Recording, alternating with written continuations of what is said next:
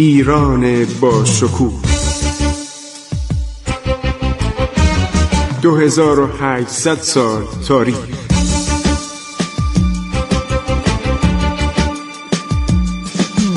عبور از تاریخ.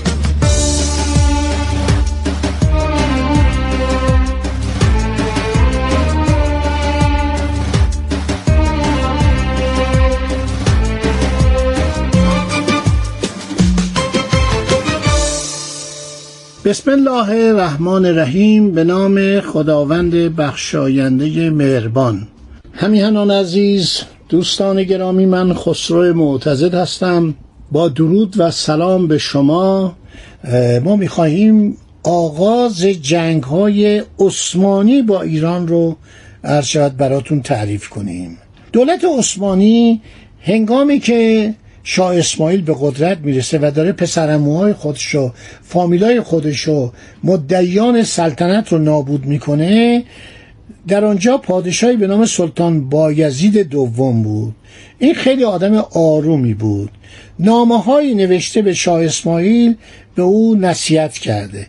روش سلطان بایزید دوم با تعصبات کسانی مانند شیخ الاسلام عثمانی سازگار نبود. مخالفان که سلطان را صد راه مبارزه با دولت صفوی می‌دانستند سلیم فرزند او رو تشویق کردند. گفتن آقا اینو توته کن کودتا کنین از بین ببر. اینم کودتا می‌کنه و بیچاره سلطان بایزید کشته میشه و سلطان سلیم عرض شود معروف به یووز. یووز یعنی ستیزگر یعنی شجاع یعنی خونخوار چندین معنی میده. آدمی که خیلی سطور که مبارز سنگدله میشه پادشاه. سلطان سلیم پس از فوت پدر به قصد جنگ با شاه اسماعیل و براندازی دولت نوپای صفوی سپاه بزرگی از ینیچری ها و ممالک دستشانده فراهم آورد. ابتدا دستور قتل عام شیعیان و طرفداران شاه اسماعیل در آناتولی در محرم سال 920 وقتی این کار تموم شد آزم ایران شد. حالا سلطان سلیم یه طرف داره با دالبوکک صحبت می‌کنه که آقا تو جنوب ایران رو چطوری تصرف کردی؟ مگر ارسیه پدر پادشاه پرتغال که نامه می نویسه می نویسه پادشاه حبشه عربستان ایران و اقیانوس هند. از کجا این مقام به دست آورده؟ یه طرف با شیبان خان در جنگ شیبک خان یا شاه محمد خان ازبک حالا هم که این داره حرکت می‌کنه.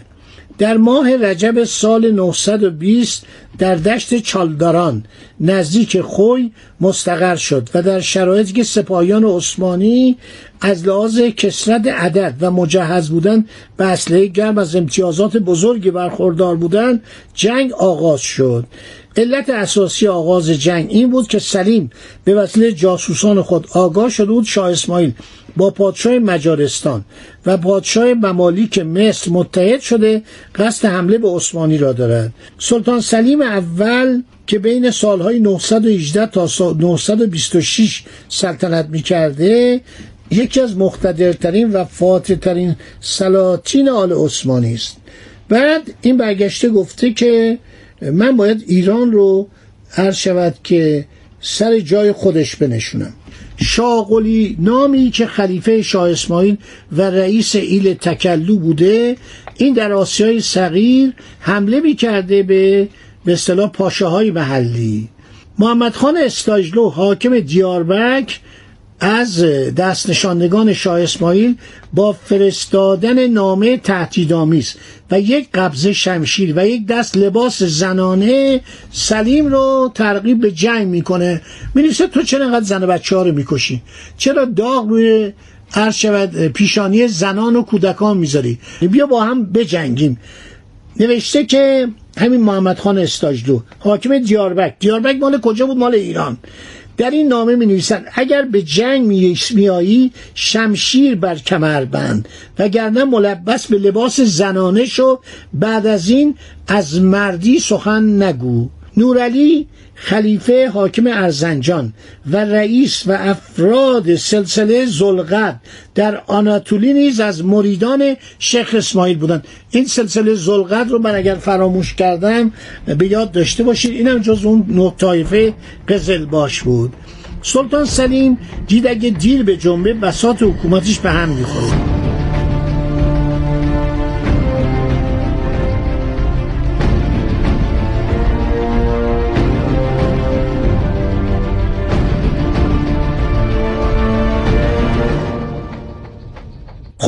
این ارتش که حرکت می‌کنه از استانبول سپاهی بوده که تعداد آن را در حدود 100 هزار یا 140 هزار نفر نوشتن. بعضی جا می‌گویند تا 200 هزار نفر. در اول رجب 920 هجری قمری میشه مرداد 893 هجری ارچوت شمسی. به دشت چالداران در شمار غربی خوی می‌رسد. در موقعیت سوقلجیشی منطقه عدم رویارویی با مهاجمان در دشت باز این عرض شود مزیت سپاه ایرانیان بود. تعداد نفرات ایران در این جنگ را حدود 27 هزار تا 40 هزار نفر نوشتن. چرا؟ برای اینکه لشکر باید بیاد. اینا همه سمرقند بودن. اینا داشتن با شیبانی می جنگیدن حالا باید این لشکریان بیان اینور نورعلی خلیفه و محمد خان استاجلو به دلیل آشنایی قبلی که از روش های جنگی عثمانیان داشتن در یک جلسه مثلا فرماندهان استاف میتینگ مثلا میشیدن که صحبت می‌کنن پیشنهاد می‌کنن قربان. به شاه. قبل از اینکه دشمن موفق به تکمیل آرایش خود شود حمله را از پشت به آنها آغاز کنند. این نظر کاملا منطقی بود. متاسفانه با مخالفت شاه اسماعیل و دورمیشخان استاجدو مواجه شد و اینا اشتباه کردند. کنه ما از پشت حمله نمی کنیم. نامردی اینا می‌خواستن از روبرو با جنگ و با تشکیلات.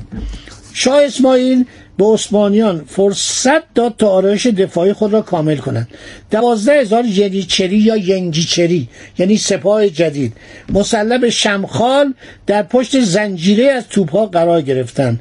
مانعی که به صورت صدی نفوذ ناپذیر در مقابل سپاه ایران که بیشتر سوار نظام بودند قرار گرفت بسیار نیروی ایران را مورد تهدید قرار میده. شروع جنگ آغاز وقتی میشه جناه راست سپاه ایران جناه چپ عرض شود که عثمانی ها را در هم میکوبه. فرمانده آنها حسن پاشا کشته میشه. صلابت نخستین یورش سپاه ایران به حدی بود که سلطان سلیم لحظاتی پس از شروع درگیری به گمان اینکه ارتش عثمانی شکست دارد می‌خورد در پی گریز از معرکه بود. کسرت سپاه عثمانیان محدودیت فضای نبرد. به حدی بود که سپاهیان سلطان سلیم برای رویارویی با ایرانیان پشت نیروهای خود مدتها به انتظار میستادند ایرانیان بسیار شجاع بودند و سوار نظام عالی ما داشتیم.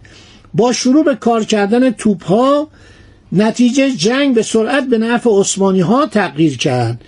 استفاده از توپخانه برای ایرانیان مصیبت بار بود. بسیاری از سپاهیان ایران و بسیاری از فرماندهان و صاحبان مناسب در معرکه کشته شدند. شاه اسماعیل با شمشیر به زنجیر توپها زنجیری که جلو توپخانه کشته بودن حمله می‌کنه.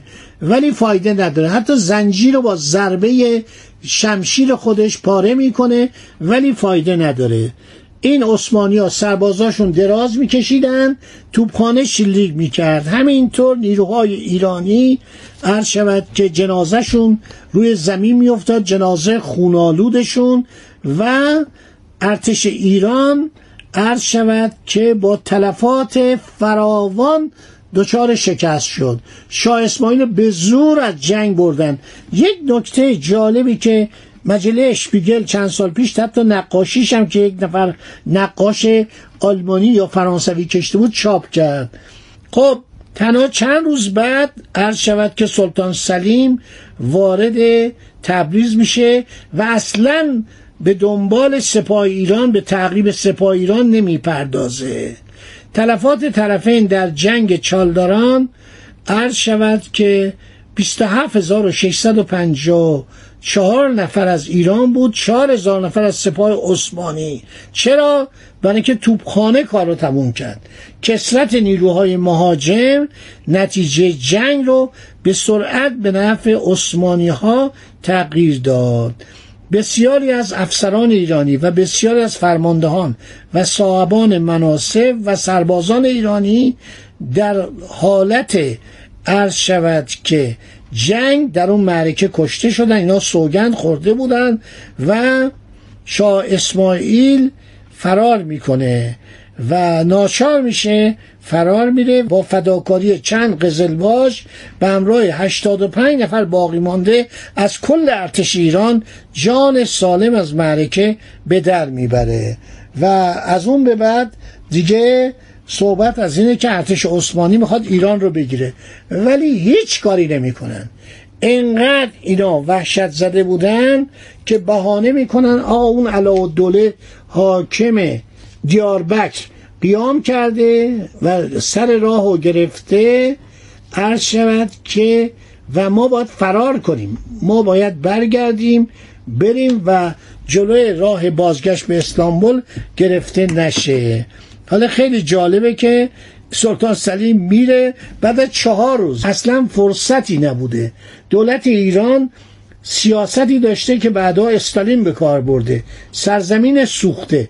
تمام آزوقه محصولات کشاورزی سوخته میشه و دولت عثمانی در چنان گرسنگی و بدبختی گیر می‌کنه عرض شود که ناچار به عقب نشینی می‌کنه. حالا جالبه که عثمانی یک صد دفاعی با عرابای توپ ایجاد کرده بودن که این عرابا با زنجیر به هم وصل بودن ولی اسماعیل این زنجیرها رو پاره می‌کنه. عده زیادی از عرض شود توپچی ها رو می‌کشه. بعدم فرار می‌کنه. سربازان عثمانی به زودی به دلیل پیشبینی فرارسیدن زمستان در تبریز شورش کردند. تمام روستاهای اطراف از منابع غذایی که برای بقای آنها لازم بود خالی شده بود و سلطان سلیم عقب نشینی می‌کنه.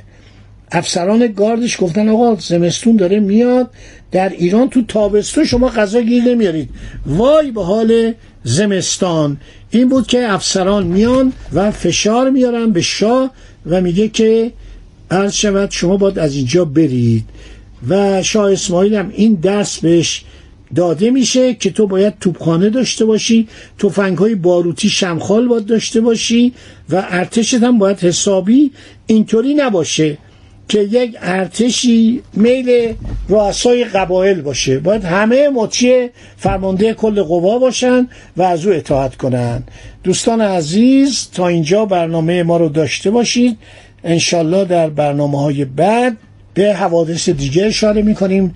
وارد هنر دوران صفوی میشیم مورد معماری نقاشی روابط با اروپا تجارت.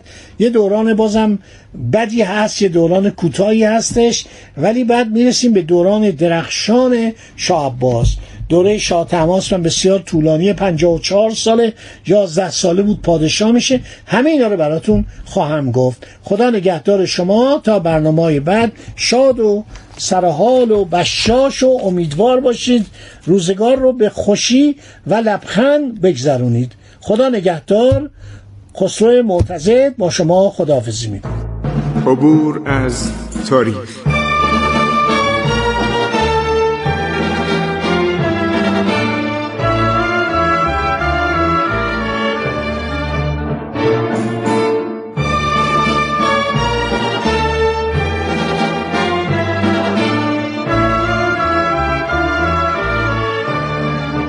ایران با شکوه.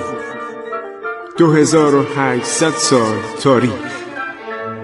سرگذشت ایران ما به روایت خسرو معتزد.